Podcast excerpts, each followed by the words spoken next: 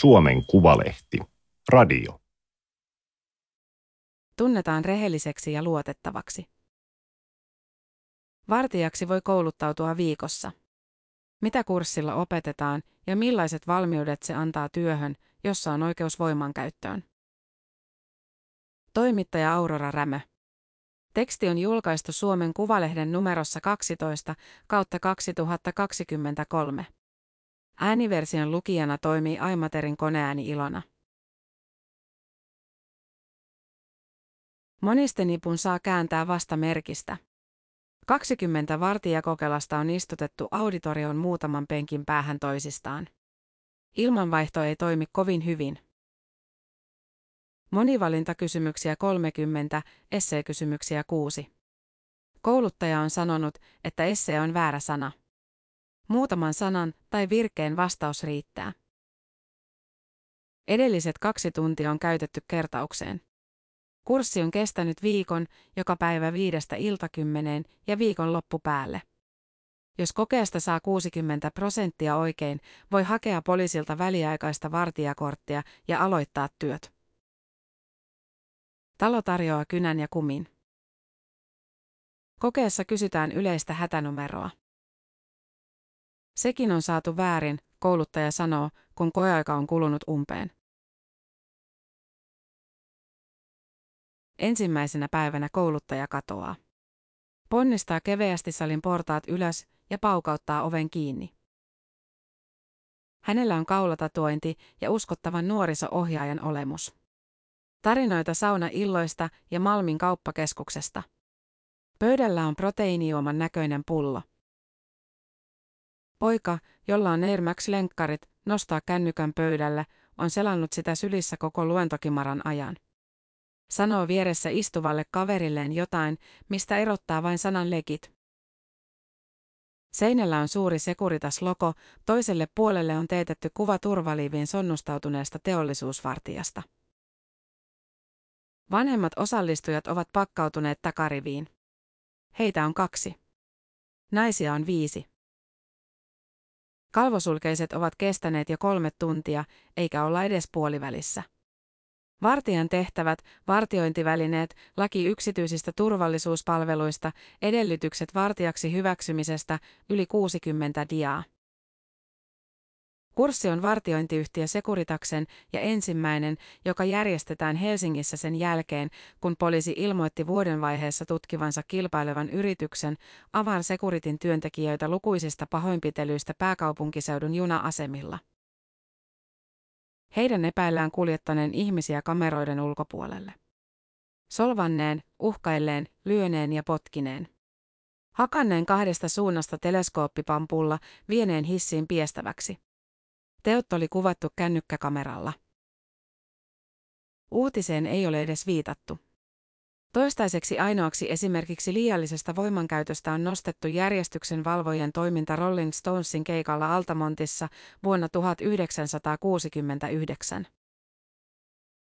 Toistakaan tapausta ei ole mainittu, vaikka se koskee Sekuritasta. Muutama päivä avaarin epäilyiden julkitulon jälkeen ison omenan kauppakeskuksessa Espoossa neljä Sekuritaksen järjestyksen valvojaa otti voimakeinoin kiinni 35-vuotiaan naisen. Nainen kuoli. Sekuritaksen toimitusjohtaja kirjoitti firman Intraan 9. tammikuuta. Tapahtumaketjussa ei ole tiedossa yksittäistä tekoa tai vahinkoa. Poliisin tutkinta tuonee siihen selvyyden. Voimankäyttö on vahva oikeus. Kentällä ratkaisut on tehty nopeasti. Kouluttaja ilmaantuu takaisin. Ei selitä häviämistään, sanoo vain, että vartijan on aina mentävä, kun puhelin soi.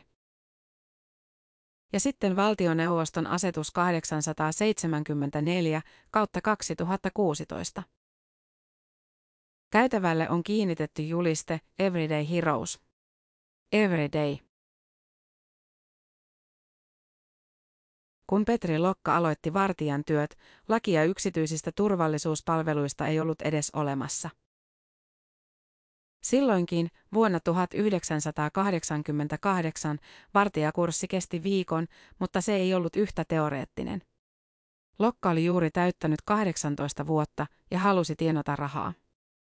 Isä oli vartija ja Lokka päätti kokeilla. Hänet pestattiin vartio ässiin. Aluksi hän teki piirivartiointia, kiersi autolla tarkistamassa kiinteistöjä. Valvoi sitten arvokuljetuksia, teki paikallisvartiointia. Oikeastaan kaikkea, mitä vartijakortilla voi tehdä. Jalkapalloharrastus jäi. Vuonna 1993 vartioessat sai toimeksiannon VRltä. Se oli päättänyt panostaa juna-asemien valvontaan, erityisesti töhrintäongelmaan.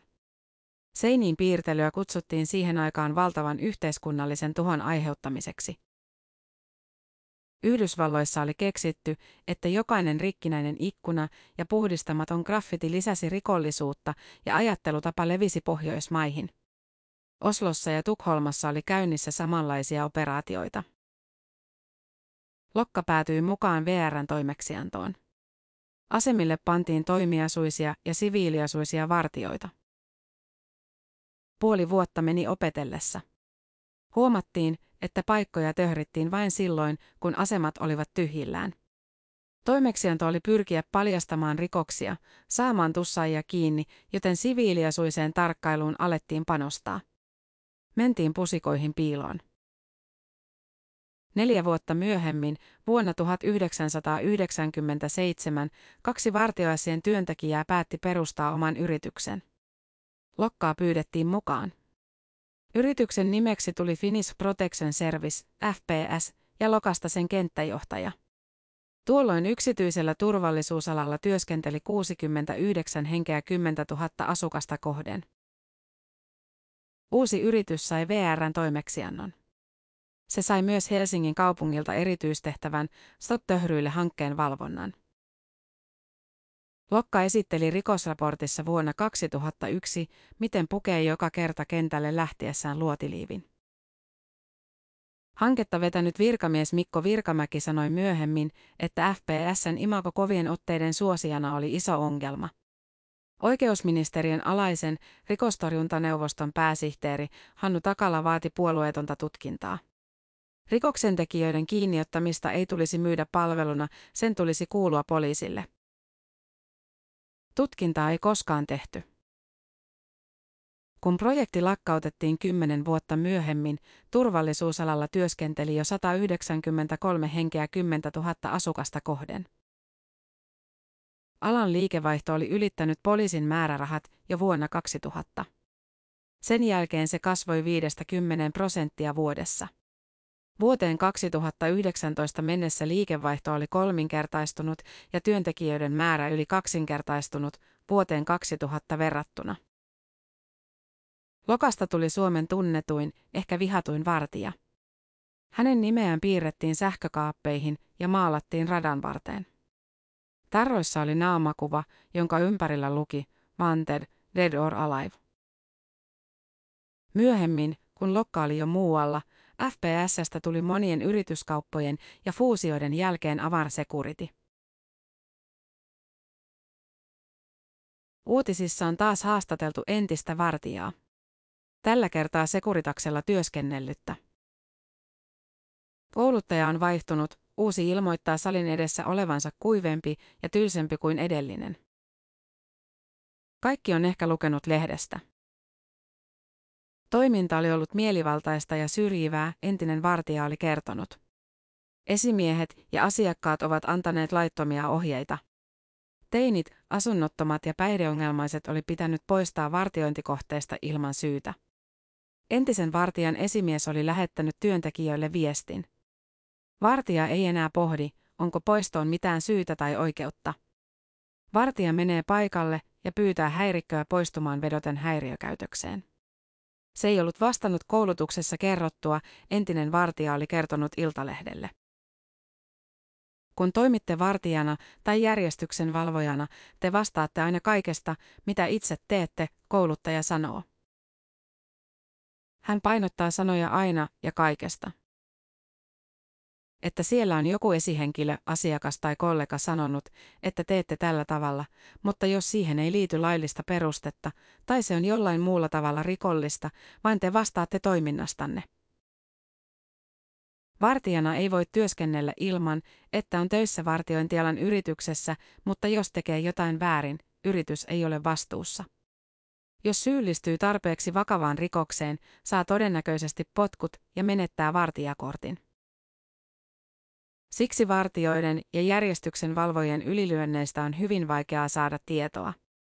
Pitäisi tietää jokaisen tekijän tai uhrin nimi. Esitutkintoihin ja tuomioihin ei kirjata vartiointiyritysten nimiä, sillä syytteen saa työntekijä. Aina ja kaikesta. Alavalvova poliisihallitus pitää kyllä kirjaa perutuista vartija- ja järjestyksenvalvojaluvista. Se raportoi oikeusministeriölle, että viime vuonna peruttiin 753 yksityisten turvallisuusalan toimijan luvat. Suurin osa, 402 lupaa, oli turvasuojaajien. Sellaisten, jotka asentavat turvakameroita ja rikoshälytinjärjestelmiä. 120 peruttua lupaa olivat järjestyksen valvontakortteja, 40 vartijakortteja. Vartijat ovat vastuussa omaisuudesta ja kiinteistöistä, vartioivat vaikkapa yritysten auloissa tai kaupoissa. Kärrypojat, heitä pilkataan, auttavat kaupan kassoja ja tyhjentelevät pullonpalautusautomaatteja. Järjestyksen valvojat valvovat alueita ja ihmisiä esimerkiksi festivaaleilla tai yökerhojen ovilla. Ostoskeskuksissa ja julkisessa liikenteessä työskentelevillä täytyy olla molemmat järjestyksen valvojan ja vartijan kortit. Heitä kutsutaan lyhenteellä brief tai pora JV. Heidän työtään pidetään kovimpana, pääsevät useimmin painimaan. Elinkeinolupia, jollaisen tarvitsee firman pyörittämiseen, peruttiin viime vuonna yhteensä 48. Se on valtava määrä, lähes neljännes kaikista vuoden 2015 jälkeen perutuista 200 luvasta. Poliisihallitus ei yksilöi, mitä nuo yritykset ovat olleet. Se ei myöskään kerro, mistä syystä lupia ja kortteja on peruttu. Valmista tilastoa ei ole, eikä sellaista suostuta tekemään. Se, että joku on ollut alalla pitkäänkin, ei tarkoita sitä, että hän olisi oikeassa, kouluttaja sanoo. Jos joutuisi entisen vartijan tilanteeseen, tottelemaan vääriä käskyjä, pitäisi ilmoittaa anonyymille rehellisyyslinjalle. Sellainen on kuulemma kaikissa isoimmissa yrityksissä. Siellä on pinttyneitä tapoja, lait ovat muuttuneet, tai voi olla, että henkilö ei vain ole jäänyt kiinni. Itse kyllä mieluummin vaihtaisin työnantajaa suoraan kuin lähtisin sellaisesta ihmeemmin tappelemaan. Markus muistaa, kun vartijat tulivat ensimmäisen kerran. Se oli joskus 1990-luvun puolivälissä radanvarren alikulkutunnelissa. Pasilan galleria, sitä sanottiin. Vartijat esiintyivät faneina, ihastelivat maalauksia ja pyysivät kertomaan niistä. Toinen oli ehkä Lokka, Markus ei ole ihan varma, siitä on niin kauan. Myöhemmin he tapasivat varmasti useita kertoja.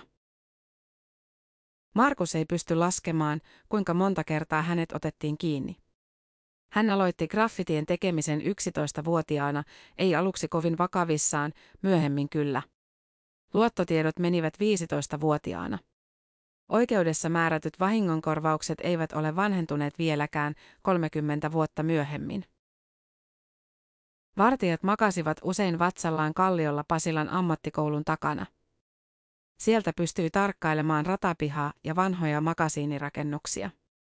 Yökiikareilla näki pimeälläkin ja yötyötä FPS teki.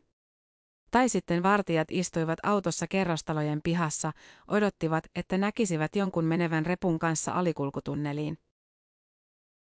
Stop-töhryjen vuosittainen kilpailutus ikään kuin perättiin FPSlle.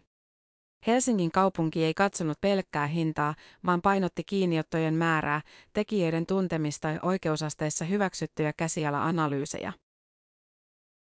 Sellaisia ei mikään muu vartiointiyritys pystynyt tarjoamaan. Lokka oli jakanut Helsingin neljään alueeseen ilmansuuntien mukaan ja ajoi joka viikko kuvaamassa kaikki graffitit ja tagit yhdeltä niistä. Joka kuukausi koko Helsingin. FPSn vartijat eivät koskaan käyneet Markukseen kiinni, kutsuivat aina ensin poliisin. Mutta Markus kuuli kaikenlaista. Nuoremmat maalaajat pelkäsivät. Kokemuksia on kerätty vuosien ajan nimettöminä nettisivulle.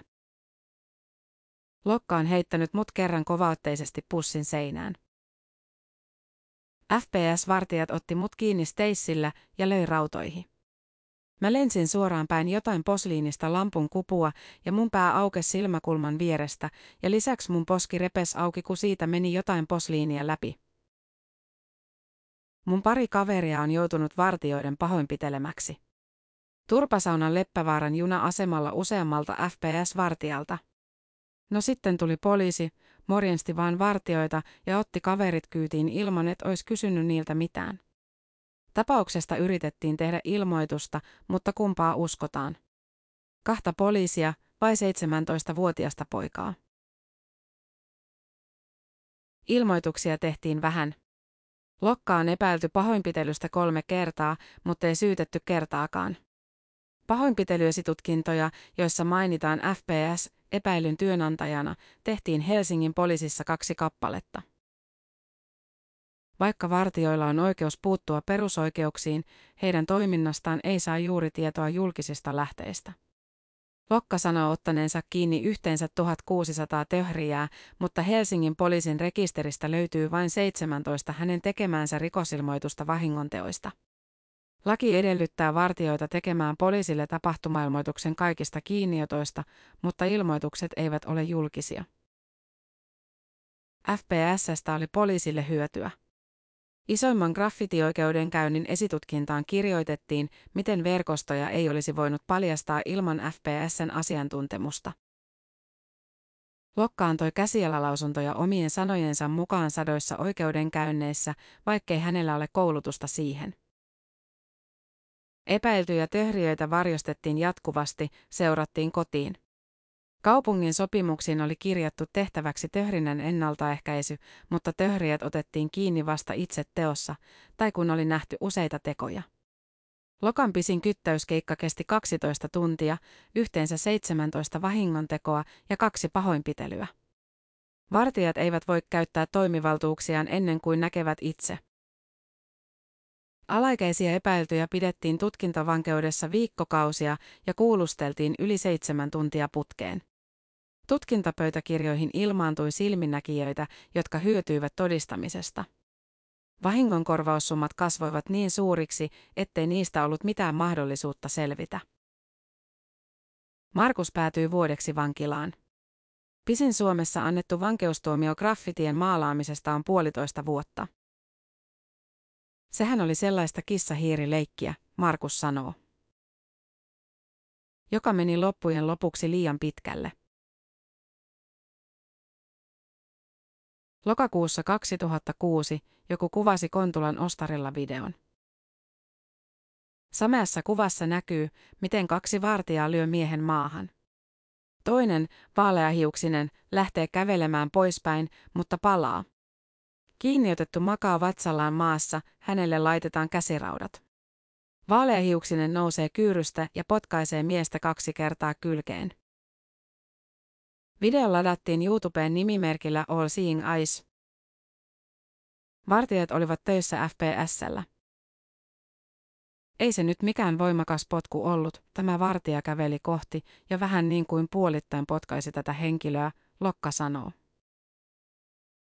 Hän on vanhentunut rikosraportin ajoista, tietysti pukeutunut tyypilliseen vartijan vapaa-ajan asuun, tumman pusakkaan ja käytännöllisiin housuihin. Nojaa aidankaiteeseen lähellä Pasilan galleriaa, osoittelee ympärinsä sinisellä urheilujuomapullolla. Tuossa oli pleksilasit, joita maalattiin paljon, ja tuolla. Hän näyttää, miten asettui X-asennossa karkuun yrittävän tielle. Kenttätyö on jäänyt jo kymmenen vuotta sitten. Terveys on reistaillut. Galleriatunnelissa kulkee nykyään autotie. Siitä Kontulasta hän nousi hirveä myrsky. Siitä alkoi se systemaattinen kännykällä kuvaaminen. Vaaleatukkainen sai potkut ja tuomittiin käräjäoikeudessa pahoinpitelystä. FPS oli tehnyt rikosilmoituksen itse. Siinä ei ollut mitään muuta vaihtoehtoa. Olisiko vartijaa irtisanottu ilman videota ja julkista painetta? Lokka huokaa. Ei välttämättä. Ilman videota teko todennäköisesti olisi jäänyt käsittelemättä. Minä en sitä asiaa päättänyt, mutta epäilen, että ei olisi irtisanottu. Se oli väärin, mutta ei niin vakava tapahtuma kuin julkisuudessa annettiin ymmärtää, ihan oikeasti, ei ollut. Tuoreet, Avarniin kohdistuvat epäilyt sen sijaan, ne ovat vakavia. On surullista katsoa, mihin tämä on mennyt. Viedään poka perhana hissin kautta, mätkitään nenään ja kuvataan, ei se ole yhtään sitä, mitä aikanaan koulutettiin ja opastettiin. Ehkä se on johtunut vertaispaineesta. Pitäisi tietysti tietää enemmän, millainen esimies on ollut, millainen palvelupäällikkö. Kunnioitetaanko esimiehiä? Sellaiseen porukkaan, joka tekee vaikka rautatieasemaa, on aina ollut vaikeaa päästä. Se oli aikoinaan ihan samanlaista, sisäänpäin kääntynyttä, loisiko se tietynlaista painetta, en tiedä. Muilta osin ennen oli erilaista. Kontulan tapausta lukuun ottamatta, FPS ei Lokan mukaan koskaan syyllistynyt liialliseen voimankäyttöön. En ole niin paha kuin ne tarinat kertovat. Siinä mielessä on aika puhdas sydän tässä työssä. Ketään en ole ikinä lyönyt, siis työtehtävissä, enkä vapaa-aikanakaan. Tämän voin sanoa puhtain mielin. Ei ollut liiallista voimankäyttöä. Mistä tarinat ovat sitten peräisin? Se oli sellaista maalittamista. Minustahan tuli tietyn tyyppinen legenda. Oli ihan sama, kuka vuorossa oli, aina puheessa minä olin ottamassa kiinni. Annettiin imako, että me olimme helvetin väkivaltaisia. Emme me oikeasti olleet. Stop töhryille projektin aikana yksikään vartija ei saanut yhtäkään väkivaltatuomiota, Lokka sanoo. Jouduimme käyttämään voimakeinoja varmasti satoja kertoja. Ikävä kyllä on vain tosiasia, että se menee usein vääntämiseksi ja painiksi. Se näyttää rujolta, ei siltä kuin elokuvissa, ja heti sanotaan, että hirvittävää väkivaltaa, vaikka vartijat tekevät vain työtään niin hyvin kuin pystyvät. Lokka ajattelee edelleen, että nollatoleranssi töhrintää kohtaa oli oikein. Ajattelee pysäyttäneensä monta rikoskierrettä. Ei aiheuttaneensa niitä. Kurssilla käydään läpi vain voimankäytön teoria. Käytäntöä harjoitellaan kahden viikon jatkokoulutuksessa, yhteensä kuusi tuntia, mutta voimakeinoja on silti oikeus käyttää, jos menee töihin ennen jatkokoulutusta. Välineitä, kuten käsirautoja ja vinyylipatukkaa, ei ole. Nuoriso-ohjaaja ja tylsä kouluttaja korostavat vuorotellen ja jatkuvasti, että voimakeinot ovat viimesijaisia, niistä on varoitettava ja ne edellyttävät vastarintaa. Kenenkään oikeuksiin ei saa puuttua enempää kuin on pakko. Kehotan olemaan tekemättä mitään, mitä ei ole harjoiteltu. Mahdollisuus ikävään mediajulkisuuteen on suuri, toinen sanoo. Lain mukaan vartijaksi tai järjestyksen valvojaksi voidaan hyväksyä täysi-ikäinen kurssin käynyt, joka on henkilökohtaisilta ominaisuuksiltaan sopiva ja rehelliseksi ja luotettavaksi tunnettu. Ei saa olla vakavia rikostuomioita, ainakaan teoriassa. Kun Helsingin Sanomat yritti selvittää järjestyksen valvojen taustoja vuonna 2019, poliisihallitus suostui antamaan vain vuonna 2014 kortin saaneiden nimet. 96 heistä ei olisi pitänyt olla lupaa lainkaan. Heidät oli tuomittu henkeen, terveyteen, omaisuuteen tai huumeisiin liittyvistä rikoksista. Vartien koulutus ei vanhene. Vaikka yksityisiä turvallisuuspalveluita koskeva laki olisi muuttunut, kuten onkin, useita kertoja, kurssia ei tarvitse kerrata. Edes silloin, kun koulutuksen on suorittanut ennen koko lain voimaantuloa. Onko kukaan miettinyt turvasuojaajan töitä, nuoriso-ohjaaja kysyy kurssin viimeisenä päivänä. Sehän on siistiä sisätyötä, ei tarvitse kuunnella verbaalioksennusta joka ikisen työvuoron läpi. Sitä on tullut erityisesti vuodenvaihteen jälkeen, kentältä on kuulunut. Ihmiset tuijottavat, huutelevat. Sylkevät maahan. Mutta siis muistakaa, että kukaan ei lähde täältä valmiina, kouluttaja sanoo. Seuraavassa lauseessa hän kehottaa hakemaan heti Sekuritakselle töihin. Alalla on huutava työvoimapula. Suomen Kuvalehden toimittaja ilmoittautui kurssille yksityishenkilönä, eikä hän tuonut oma-aloitteisesti esiin taustaansa. Hän oli kuitenkin valmistautunut vastaamaan kysymyksiin työpaikastaan ja työhistoriastaan. Poikkeuksellisen tiedonhankintatavan perusteena oli halu olla vaikuttamatta opetustilanteeseen. Juttua varten on haastateltu myös nollatoleranssista väitellyttä Muolin Fransperia. Markuksen nimi on muutettu. Tämä oli Suomen Kuvalehden juttu, tunnetaan rehelliseksi ja luotettavaksi. Ääniversion lukijana toimi Aimaterin koneääni Ilona. Tilaa Suomen Kuvalehti osoitteesta suomenkuvalehti.fi kautta tilaa.